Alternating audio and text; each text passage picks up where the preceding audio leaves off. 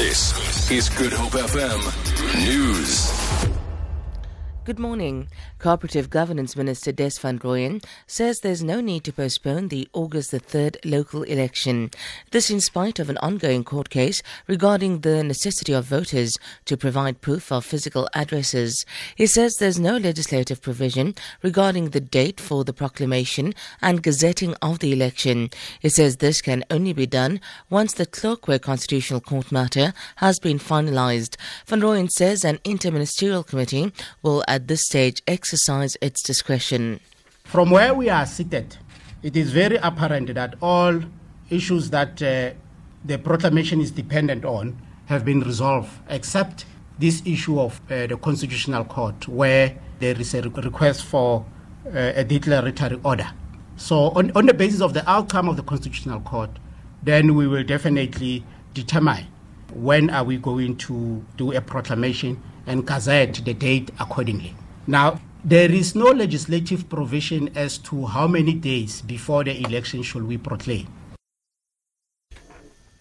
Government has been accused of stalling on a uh, commitment six months ago to scrap unabridged birth certificates for minors travelling to the country.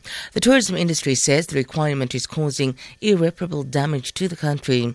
The Southern African Tourism Service Association says 40 people a day are turned away from travelling to South Africa because of continued confusion surrounding that requirement. SATSA CEO David Frost the requirement for foreign travelers from um, countries that are visa exempt would be that they that this birth certificate requirement would be rescinded. That is what we were told. That is what we were led to believe. But in actual fact, Home Affairs has not done this. They have continued with this with this absolutely absurd requirement. It is still on the books today, and it does our country irreparable harm, as we've been arguing for the last almost two years now. Members of the Western Cape Standing Committee on Local Government have asked the Provincial Disaster Management Team for a more comprehensive plan on their readiness to deal with the upcoming winter season. Earlier, the disaster team told the committee that plans are in place. Standing Committee Chairperson Masizole Mnqasela mm, welcomed the plans but says it's unclear whether they are ready to deal with the challenge in rural areas of the entire province.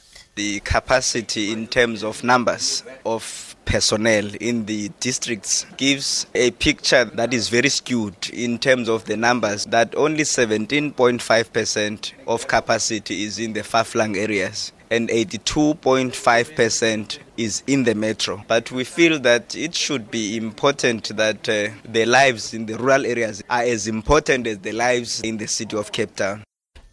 A powerful earthquake which hit northwestern Myanmar has been felt in eastern India, Bangladesh, and parts of Nepal. The U.S. Geological Survey says the quake measured at a magnitude of 6.9.